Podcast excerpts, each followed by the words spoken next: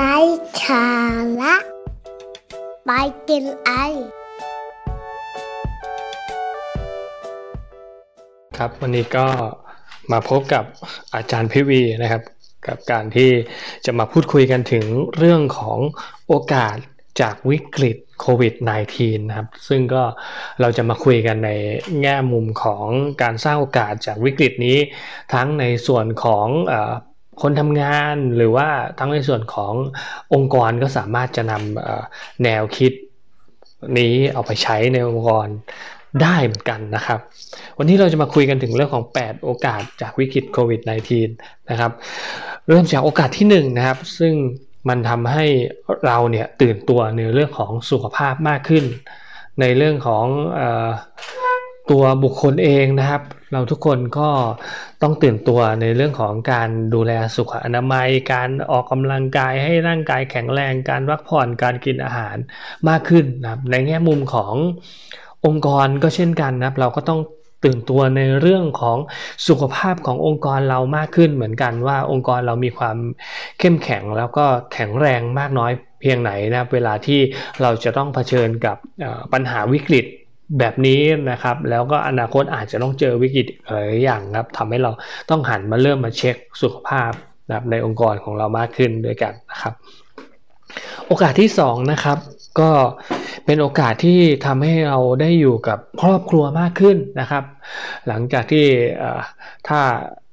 เราทำงานแล้วนะครับก็มีเลิกงานเราก็จะรีบกลับบ้านรีบกลับไปหาครอบครัวไม่อยากไปอยู่ในพื้นที่สุ่มเสี่ยงนะครับ ก็ใช้เวลาที่มีอยู่กับครอบครัวทำกิจกรรมกันในครอบครัวนะครับ เสริมสร้างความสัมพันธ์ในครอบครัวของกันมากขึ้นนะครับ ส่วนในแง่มุมขององค์กรนะครับก็เหมือนกับการที่เราจะได้นั่งพูดคุย นะครับ นั่งทำงานกับครอบครัวที่เป็นสมาชิกในองค์กรของเราได้มากขึ้นเหมือนกันว่า ตอนนี้เราเผชิญปัญหาวิกฤตร่วมกันเนี่ยเราจะมีแนวทางในการจัดการปัญหานี้ยังไง แล้วก็มีแนวทางในการที่จะสร้างโอกาสหรือว่าแนวทางในการที่จะเติบโตหลังจากวิกฤตครั้งนี้ยังไงครับในครอบครัวของคนในองค์กรของเรานั่นเอง นะครับโอกาสที่3นะครับก็ถือว่าเป็นโอกาสที่ได้เรียนรู้ในการที่จะนำเทคโนโลยีที่ทันสมัยนะครับ เอามาใช้นะครับทั้งในเรื่องของการทำงานนะครับ ในเรื่องของการเรียนการวิถีชีวิตต่างๆนะครับที่เราจะต้องอปรับตัวที่ให้ที่ใช้เทคโนโลยีที่มัน ทันสมัยที่มีอยู่เอามาใช้ให้มากขึ้นนั่นเองนะครับ ในส่วนขององค์กรก็จะต้องอมานั่งทบทวนแล้วว่ามีงานอันไหนที่เราเราใช้เทคโนโลยีที่ในการช่วยเราทำงานให้มันสะดวกขึ้นได้บ้างนะครับ หรือว่างานไหนที่มันสามารถจัดการโดยเทคโนโลยีได้โดยที่ใช้คนให้น้อยลงนะครับ ก็ต้องมานั่งทบทวนกันนะครับ แล้วก็เตรียมตัวนะครับให้มันเร็วขึ้นนะครับ เพราะว่า ถึงแม้จะไม่มีปัญหาวิกฤตครั้งนี้นะครับ แต่ว่าในอนาคตอันใกล้เนี่ยเราก็จะต้องเตรียมตัวที่จะใช้มันอยู่แล้วครับถือว่าเป็นการเร่งให้มันเร็วขึ้นนั่นเองนะครับ ส่วนโอกาสถัดไปนะครับโอกาสข้อที่4นะครับมันทำให้เรามีโอกาสในการที่จะพัฒนาทักษะต่างๆ ได้มากขึ้นนะครับ ทั้งทักษะส่วนบุคคลนะครับ ในการที่ จะมีศักยภาพเพิ่มศักยภาพต่างๆ เพื่อให้สามารถทำงานในในยุคสมัยใหม่ได้ดีขึ้นนะครับ ทักษะเรื่องภาษา ทักษะเรื่องเทคโนโลยี ทักษะเรื่อง mindset อะไรต่างๆนะครับ ที่จะประกอบอทำให้บุคลากรขององค์กรของเรานะครับ ได้มีศักยภาพมากขึ้น ก็ถือโอกาสใช้ระยะเวลาในช่วงนี้นะครับ ปรับเปลี่ยนจากภายในนะครับ พัฒนาจากภายในเพื่อให้เราสามารถที่จะเติบโตไปหลังจากผ่านพ้นวิกฤตนี้ไปได้นะครับ โอกาสข้อที่5นะครับก็เป็นโอกาสที่ทำให้เราได้ฝึกได้เตรียมพร้อมรับมือกับภาวะวิกฤตจริง ๆนะครับ เพราะว่าครั้งนี้ก็ทุกๆ คนนะครับทุกๆองค์กรก็ถือว่าได้รับผลกระทบที่ค่อยๆขยายวงเป็นห่วงโซ่สะท้อนกันไปหมดนะครับ ทั้งเรียกว่าได้ว่าทั้งโลกเลย ก็ว่าได้นะครับทุกวงการเลย ก็ถือโอกาสนี้นะครับในการที่จะมาตั้งสติ แล้วก็เตรียมพร้อมที่จะรับมือกับวิกฤตถ้าหากว่ามันจะต้องพบเจอกับวิกฤตหรือว่าปัญหาอะไรต่างๆ ในอนาคตอีกเนี่ยเราจะมีการตั้งรับยังไงให้ทันท่วงที เรามีการวางแผนบริหารจัดการอย่างไร ที่ทำให้ตัวเราเองที่ทำให้องค์กรของเราจะผ่านพ้นสภาวะวิกฤตไปได้ แล้วก็ทำยังไงให้สามารถมองเห็นโอกาสในการที่จะต่อยอดธุรกิจอะไรของเราไปได้นะครับ เมื่อมีโอกาสเมื่อมีวิกฤต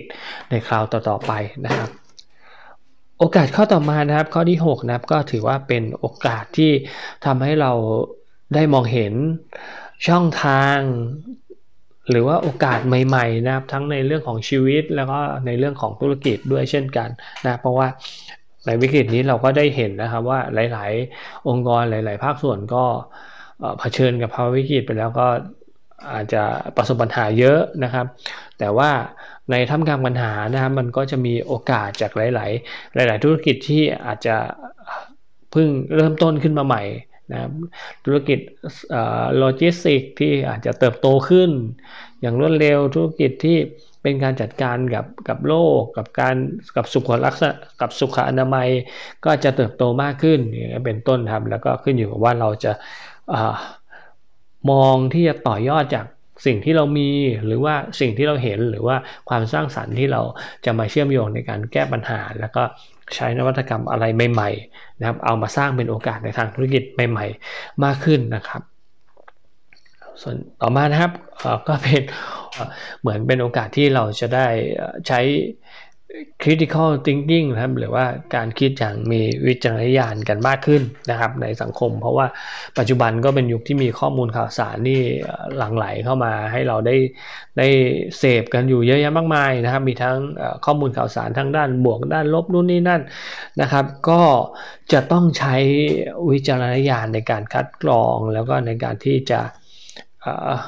พิจารณาก่อนที่จะตัดสินใจเชื่อ จะชอบจะไลค์จะแชร์ หรือว่าจะกำหนดทิศทางบทบาทขององค์กรนะครับ ก็ต้องมานั่งกันกรองกันอพอสมควรทีเดียวนะครับ เพราะว่าความความที่มันมีข้อมูลข่าวสารเยอะแยะมากมายเนี่ยมันทำให้มันมีช่องว่างที่จะทำให้ได้ข้อมูลที่มันผิดพลาดได้นะครับ ก็ต้องใช้วิจารณญาณกัน นะครับมากพอสมควรทีเดียว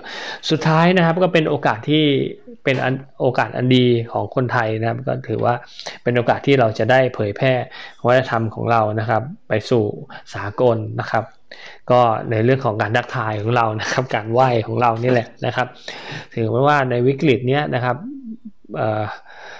หลาย ๆ ผู้นำหลาย ๆ ประเทศตอนนี้นะครับก็เริ่มนะครับเริ่มเปลี่ยนจากการทักทายโดยเฉพาะจากทางฝั่งยุโรปอเมริกาเนี่ยนะครับ ติดเชื้อโควิด -19 กันเยอะมาก เพราะว่า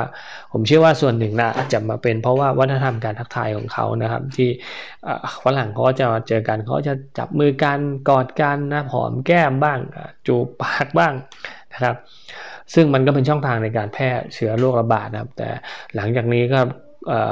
หลาย ๆ ประเทศก็หันมาเริ่มเริ่มต้นในการทักทายด้วยการไหว้แบบไทยๆของเราแล้วนะครับถือโอกาสเผยแพร่วัฒนธรรมเราให้มันโกอินเตอร์ไป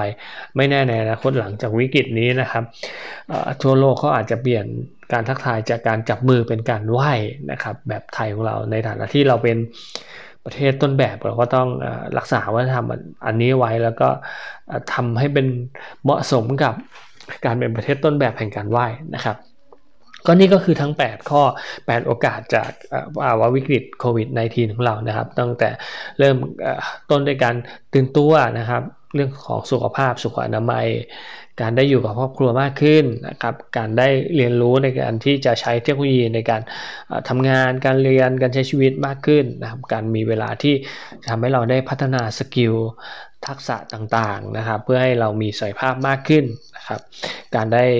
เตรียมพร้อมฝึกเตรียมพร้อมที่จะรับมือกับภาวะวิกฤตต่างๆ ที่อาจจะถาโถมเข้ามาเองในอนาคตนะครับ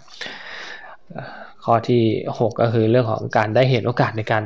สร้างช่องทางธุรกิจใหม่ๆ ที่เราอาจจะมีไอเดียมีนวัตกรรมอะไรต่างๆ เพิ่มขึ้นมานะครับจากปัญหาโควิด -19 ครั้งนี้นะครับ แล้วก็โอกาสในการใช้วิจารณญาณฝึก การคิดแบบมีวิจารณญาณการวิเคราะห์ข้อมูลนะครับ จากข้อมูลข่าวสารที่มันกระหน่ำเข้ามาในยุคปัจจุบันนะครับ และสุดท้ายครับเราก็มีโอกาสในการที่จะเผยแพร่วัฒนธรรมนะครับการนักถ่ายการไหว้ของเราเนี่ยเป็นให้เป็นที่ยอมรับนะครับในระดับสากลของเราจากวิกฤตครั้งนี้นะครับ ก็หวังว่าหลาย ๆ ท่านที่ได้ฟังนะครับก็คงจะได้ คิดตามแล้วก็เห็นภาพเห็นโอกาส ไปพร้อมๆกันแล้วคงจะผ่านพ้นวิกฤตนี้พร้อมกับการมองหาโอกาสดีๆ ให้กับชีวิตของตัวเองนะครับต่อไปนะครับขอให้ทุกคนมีความสุขแล้วก็ขอให้ทุกคนโชคดีครับ